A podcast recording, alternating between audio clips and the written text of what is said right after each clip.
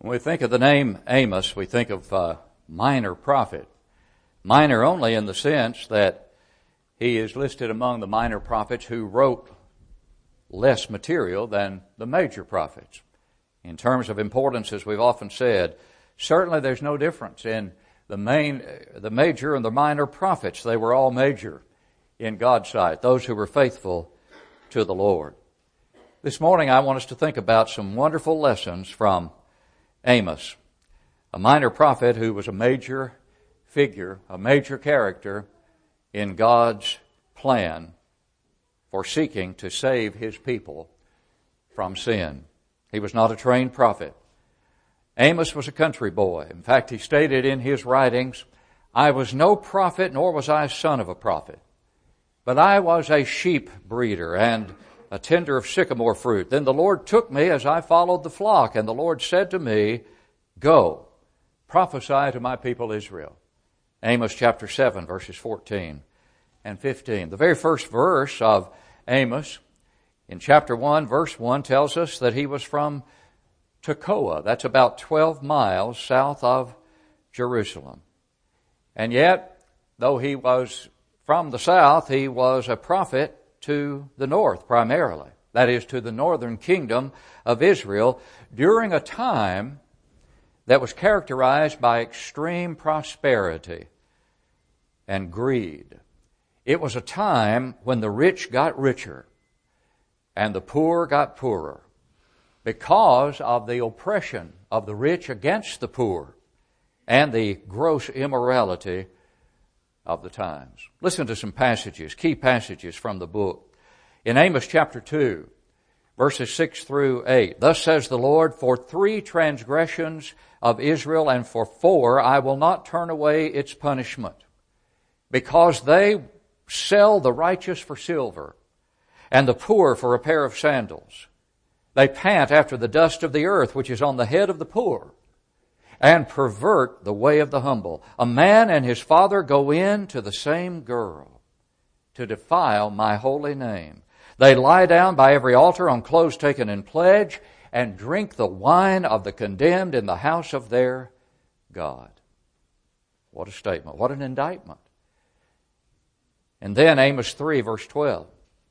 Thus says the Lord, as a shepherd takes from the mouth of a lion two legs or a piece of an ear, so shall the children of Israel be taken out who dwell in Samaria, the capital city, that is, of the northern kingdom, Samaria in the corner of a bed and on the edge of a couch. Amos 3:12. And then 3 verses later, Amos 3:15. God says, "I will destroy the winter house along with the summer house." Notice winter houses and summer houses. They were doing very well. I will destroy the winter house along with the summer house. The houses of ivory shall perish and the great houses shall have an end, says the Lord. And then Amos 6, 4 through 6. There, God, through the prophet Amos, speaks of those who, quote, who lie on beds of ivory, stretch out on your couches, eat lambs from the flock and calves from the midst of the stall, who sing idly to the sound of stringed instruments and invent for yourselves musical instruments like David, who drink wine from bowls and anoint yourselves with the best ointments, but are not grieved for the affliction of Joseph, that is, Israel, the people. You're taking real good care of yourselves and you care little or nothing for the poor and for those who are afflicted. In fact, you are the primary cause of their affliction from these passages we have read. There's so many lessons we may learn from this courageous country boy, Amos and from this great book. The first of these lessons, I think, is that God has a job for each of us. When we think of his background, we think of a man who would have been least likely in the minds of other human beings, that is, to be chosen for such a courageous and important task, and yet God chose him. And it reminds us that God does have a job for each of us. When you look at the contrast between the preacher Amos and his audience, he was from the country, they lived in the city. He was a common shepherder, and his a sheep herder, and his audience lived in the political capital. He was a foreigner to them, a complete foreigner to them. And yet, despite all of this, Amos was the man for the job. And there's no indication that Amos ever hesitated or made any excuses about his background versus the assignment that God was giving him. He took it on. And he said, The Lord roars from Zion and utters his voice from Jerusalem. The pastures of the shepherds mourn and the top of Carmel withers. Amos 1 and verse 2. He was not intimidated. He was not intimidated by riches. He was not intimidated by that pride and arrogance, everything about these people to whom he prophesied, but he was just a fearless country boy. But God did not choose him accidentally. He did it purposefully. And God has not always chosen his leaders as we would. We talked about Moses in the Bible class this morning. Moses was slow of speech. And obviously, Moses lacked self confidence. He was a humble man, but he lacked self confidence to the extent that, as we pointed out in chapter 4, verse 14, I believe it is, that God was angry with Moses because he kept offering excuses as to why he was not the man for the job. But God reassured him, You are the very one that I want. And look at the ultimate outcome of that. Look at the growth process that Moses himself experienced and became one of the greatest men in all of Scripture. The very type, one of the very types of Christ as the mediator between God and His people of old, as Christ is the one mediator today between His people now. Numbers 12:3 says Moses was meek above all men who were upon the face of the earth. And yet he was not the obvious choice. He did not think he was the obvious choice to accomplish what God wanted him to accomplish. David was not the obvious choice, was he, as the first or as the second king of the United Kingdom? Saul was the first king. He didn't work out well at all. And when the choice was to be made to replace Saul, Jesse, the father of David and these other sons, had how many? Seven of his sons passed before Samuel, and he left David out. His own father left him out. 1 Samuel 16. But what did God remind Samuel about? I don't look upon things as man does. God looks upon the heart, not on the outward appearance. Jesus chose men to become his disciples whom the religious leaders of his day would never have chosen. In fact, on many occasions, they marveled that he had, and that these men of Galilee could speak as they did. And there are many people, perhaps even today, that feel they're of little value to God, and that they really cannot do that much. We need to be reminded that God can use every one of us, and He will use every one of us if we'll let Him. You may be just the right person for a particular task a task that perhaps others are not as well suited for, and yet you may not view yourself in that way. And so, our first lesson from the country preacher is God has a job for each of us, and Amos did his extremely well, though he was a very unlikely candidate for the task. But we also learn from Amos that the greatest credential we can possess is faithfulness to God. The greatest credential we can possess is faithfulness to God. How many preachers have you ever heard introduced by other preachers or elders, perhaps, who were about to speak, and maybe after listing some various credentials, they say, but the most important thing about this man is that what? He's a faithful gospel preacher. That's the most important thing for any preacher of the gospel. It's the most important thing for any child of God. Faithfulness to God is our greatest credential. How many degrees did Amos have? Some today would view Amos as too different to be effective. But he was not too different. Faithfulness to God is the most important ingredient in producing a successful effort for the Lord. And how many times has God in the scriptures demonstrated that to us? I think of Gideon. Gideon comes to mind. And you think of all the, the uh, host of uh, soldiers that uh, began in that process that ultimately was dwindled down to what? 300 men. Gideon and 300 men. Oh, yes.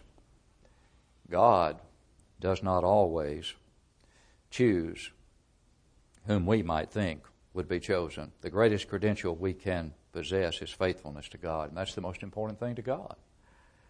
But another lesson from Amos is that God, and this is a vital one, of course, God does not overlook sin in His people. Listen to Amos 8, verses 1 and 2. Thus the Lord God showed me, Behold, a basket of summer fruit. And he said, Amos, what do you see?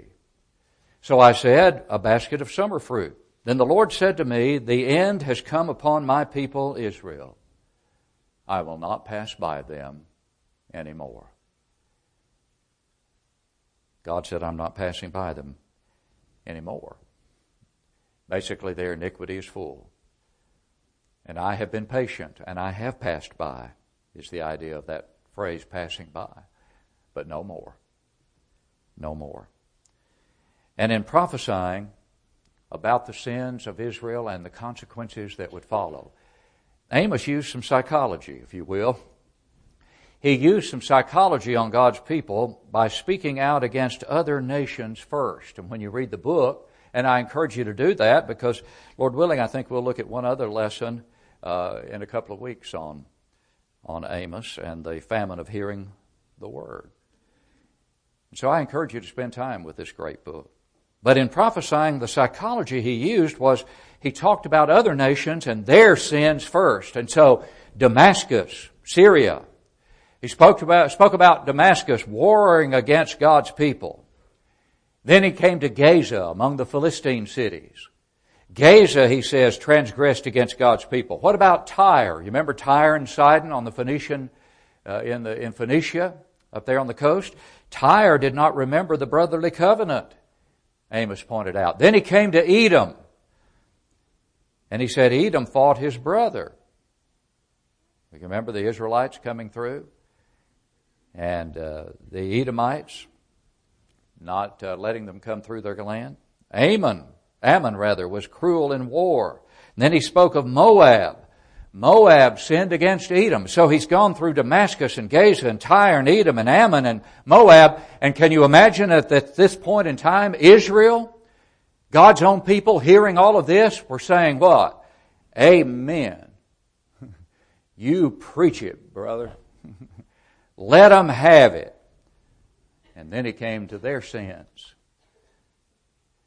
Amos 2 6 begins with Israel.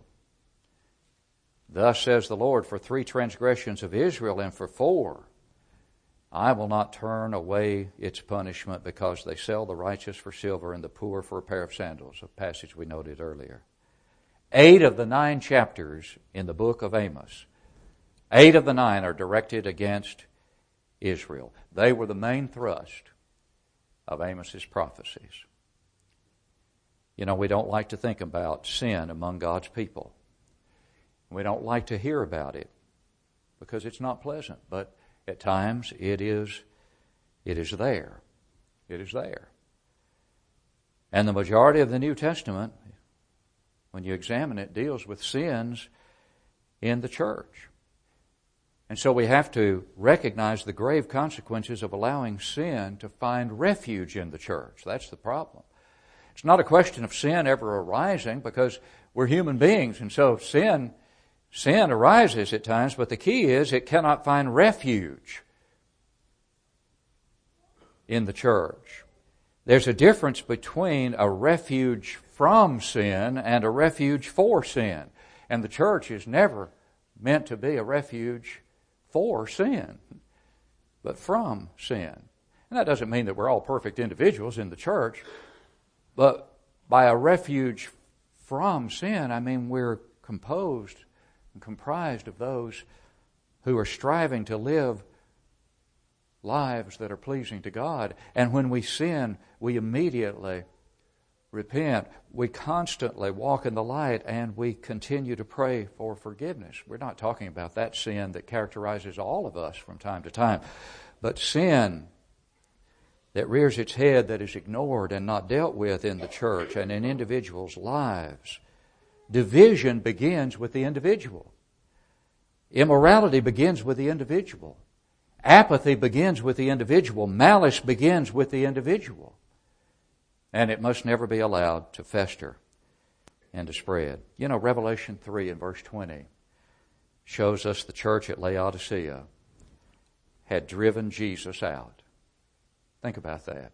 The church at Laodicea had driven Jesus out. He was standing at the door and knocking. Behold, I stand at the door and knock. If anyone hears my voice and opens the door, I will come into him and sup with him and he with me. They had driven him out and he was knocking, seeking re entrance. And so we always, always work to keep the church pure because Jesus will always be outside of a congregation like Laodicea. Therefore, we must ever guard against ever trending in any way toward that kind of situation and take very seriously sin because God takes it seriously, and the book of Amos tells us he does not overlook it. But there's another lesson from Amos, and that is that luxury and indifference go together. Luxury and indifference are partners. Hear the words in Amos 6 1. Woe to you, who are at ease in Zion and trust in Mount Samaria, notable persons in the chief nation to whom the house of Israel comes. Woe to you. How many times have you heard that phrase probably worked into a sermon? Woe to you who are at ease in Zion. We can never be at ease in Zion as this verse depicts ease. We must ever be energetic in Zion and working and laboring for the Lord in Zion. That is, in the church, which is spiritual Zion today. But this verse, Amos 6 1, shows a spirit of unconcern. And when we look at Amos 6, verses 3 through 6, we see the reason why there was the unconcern. Woe to you who put off, put far off. Woe to you who put far off the day of doom who cause the seed of violence to come near, who lie on beds of ivory, stretch out on your couches, eat lambs from the flock and calves from the midst of the stall, who sing idly to the sound of stringed instruments and invent for yourselves musical instruments like David, who drink wine from bowls and anoint yourselves with the best ointments, but are not grieved for the affliction of Joseph. We read that passage earlier. You do all of these things at ease in Zion while you are not grieved for the affliction around you among my people. The people of Israel were indifferent to God. They were indifferent to their brethren. And so at times we find that situation today, even in the Lord's church. Why do congregations with memberships in the 400s have about 250 maybe attend on the Lord's day? Why do some congregations reduce their attendance by 50% or sometimes more between Sunday morning and Sunday night? And Wednesday night perhaps goes down even more. Why do many members give a small fraction of their income to the Lord? Why do some split the body of Christ by their divisive actions? Why do many fail to extend compassion to a brother or sister in need? at ease in Zion. We must never find ourselves at ease in Zion. Never in the situation where luxury, luxury and indifference become partners. And then there's a final lesson from Amos that I think is vitally important as well, and that is that God absolutely abhors formalism and ritualism. He abhors formalism and ritualism. Listen to Amos chapter 8, verses 4 through 11. Read along with me if you can. Hear this, if you can get there quickly enough, I'll give you a moment. This is a little more lengthy reading. Amos 8, verses 4 through 11. Hear this, you who swallow up the needy, and make the poor of the land fail, saying, When will the new moon be passed, that we may sell grain, and the Sabbath, that we may trade wheat? Making the ephah small and the shekel large, falsifying the scales by deceit, that we may buy the poor for silver and the needy for a pair of sandals, even sell the bad wheat. The Lord has sworn by the pride of Jacob, surely I will never forget any of their works. Shall the land not tremble for this and everyone mourn who dwells in it? All of it shall swell like the river, heave and subside like the river of Egypt. And it shall come to pass in that day, says the Lord God, that I will make the sun go down at noon and I will darken the earth in broad daylight. I will turn your feasts into mourning and all your songs into lamentation. I will bring sackcloth on every waist and baldness on every head. I will make it like mourning for an only son and its end like a bitter day. Behold, the days are coming says the Lord God, that I will send a famine on the land, not a famine of bread, nor a thirst for water, but of hearing the words of the Lord. Amos 8, 4 through 11. As I said, Lord willing, in a future lesson, we're going to talk about that famine of hearing the words of God. But think about, think about the formalism and ritualism that characterize God's people. Look at it again. When will the new moon be passed? Is what the people were asking, and the Sabbath. How soon can we get back to taking advantage of the poor? How soon can we get back into the marketplace where we can make more money? Get the Sabbath over with. Let these feast days pass where we're prohibited from doing what we really love to do. And that is not to serve God by any means. And yet, yet, think about it. They were still very strict about their religious services, but not their religious service. They went through the, real, the uh, formality and the ritual of the new moons and the Sabbath days, but they kind of hated every minute of it, really. There was no real conviction. There was no translating of God's Word into their daily living. And that's an important lesson for us to make sure we never lose sight of. Translation into daily living. And so, as we conclude, we see the powerful and courageous prophet Amos coming into a sin sick, materialistic society and courageously pointing out their sin and pointing them to God. And in so doing, the courageous country boy from Tekoa teaches us that God can use everyone. That our greatest credential is faithfulness, that God does not overlook sin in His people, and therefore we must not. That luxury and indifference go hand in hand, and that God abhors formalism and ritualism. We need to remember these lessons and never forget that our relationship to God is the most important matter in our lives. What is your relationship to God this morning? If you're not a Christian, there is no relationship there, but there can be. There can be this very day if you will express faith in Jesus as the Christ, repent of your sins, confess Him to be the Christ, and be buried with Him in baptism for the remission of sins.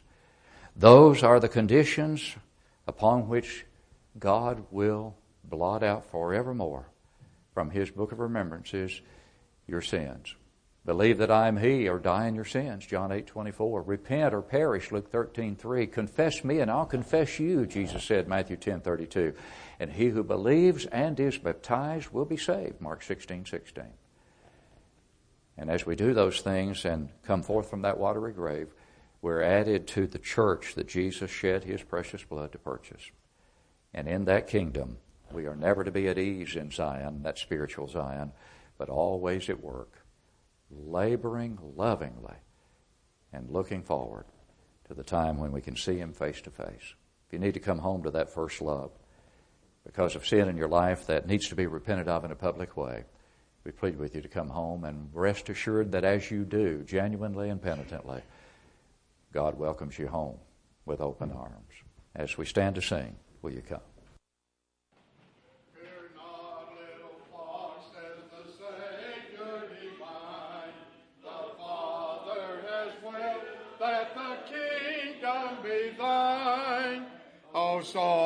Not your garments with sin here below. My sheep and my lambs must be whiter than snow. Whiter than snow. Whiter than snow.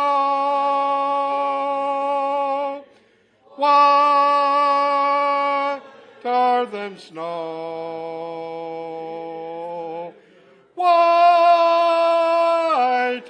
than snow. Far withered than snow and as fair as the day. For Christ is the fountain to wash guilt away. Oh, give him, poor sinner, that burden of thine, and enter the fold with the ninety and nine. Whiter than snow. Whiter than snow.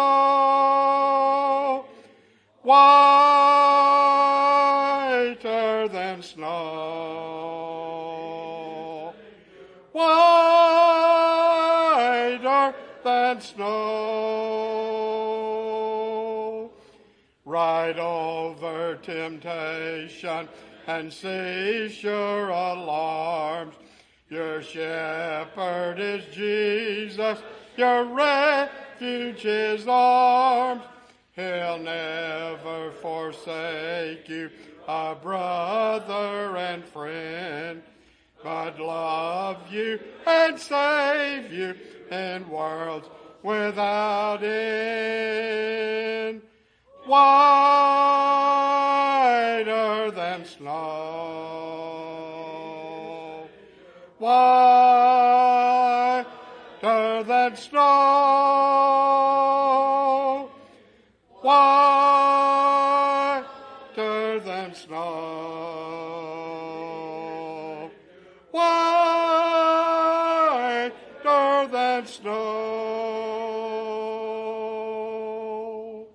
Seated, please. Please turn to number 80. 80.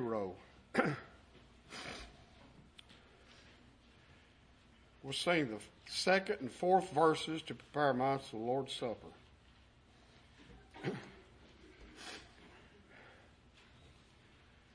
For me it was in the garden, he prayed not my will, but thine. He had no tears for his own griefs, but sweat drops of blood for mine. How marvelous, how wonderful, and my song shall ever be. How marvelous, how wonderful is my Savior's love for me. He took my sins and my sorrows.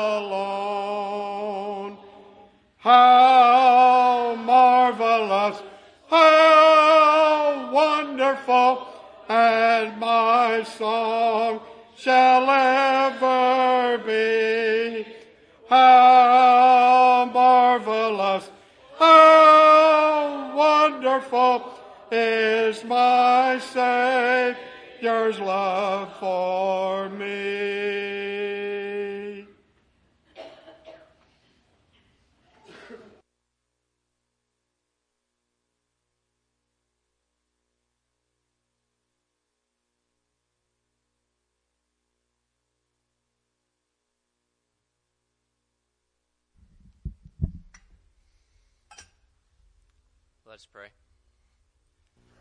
Father, as we come before you now, we take of this bread, which represents the body of our Lord and Savior, Jesus Christ, upon that cross.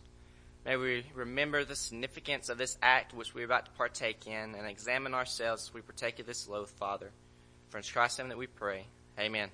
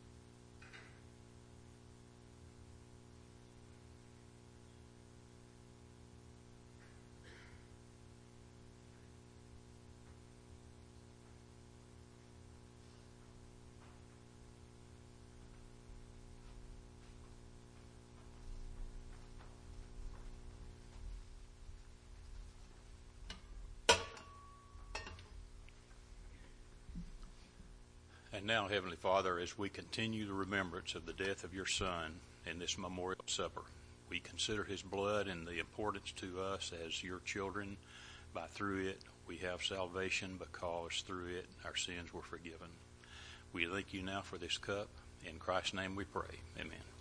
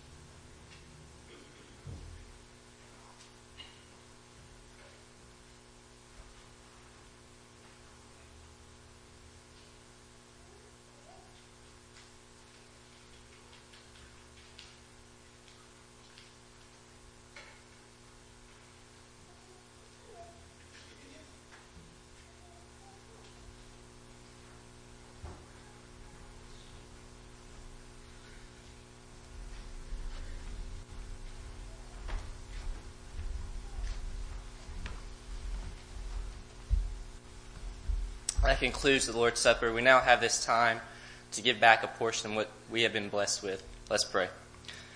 Father, now that we come before you to give back to you what we have been so richly blessed with, Father, we pray that we do so with a cheerful heart, Father, and we give not as we give freely, Father, so that we may have the opportunity to further the work of the kingdom. For it's Christ that we pray. Amen.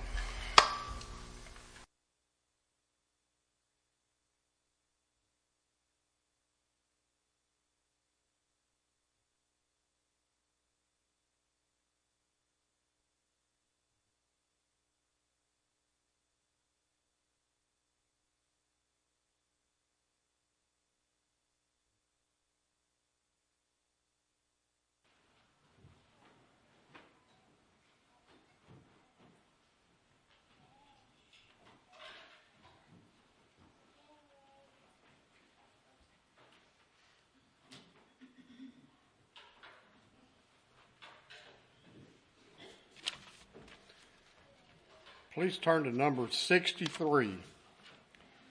63. We'll sing the first verse, then Brother Haycock will dismiss us. If you would, please stand.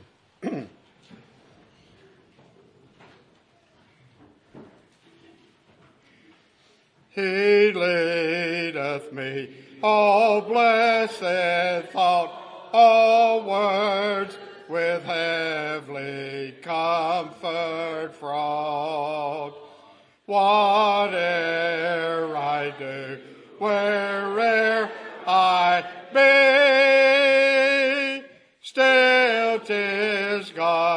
Hand that leadeth me.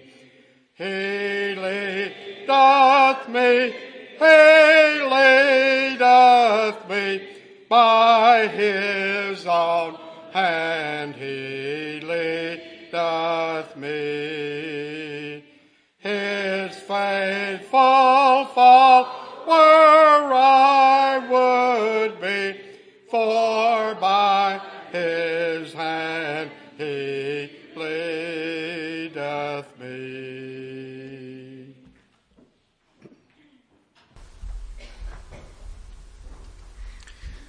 Our gracious Heavenly Father, we approach thy throne of grace thanking you for the opportunity we've had to come and study your word and to be with our fellow Christians. And we pray, Heavenly Father, that you would go with us as we depart, that you would guide, guard, and direct us and bring us back the next appointed time.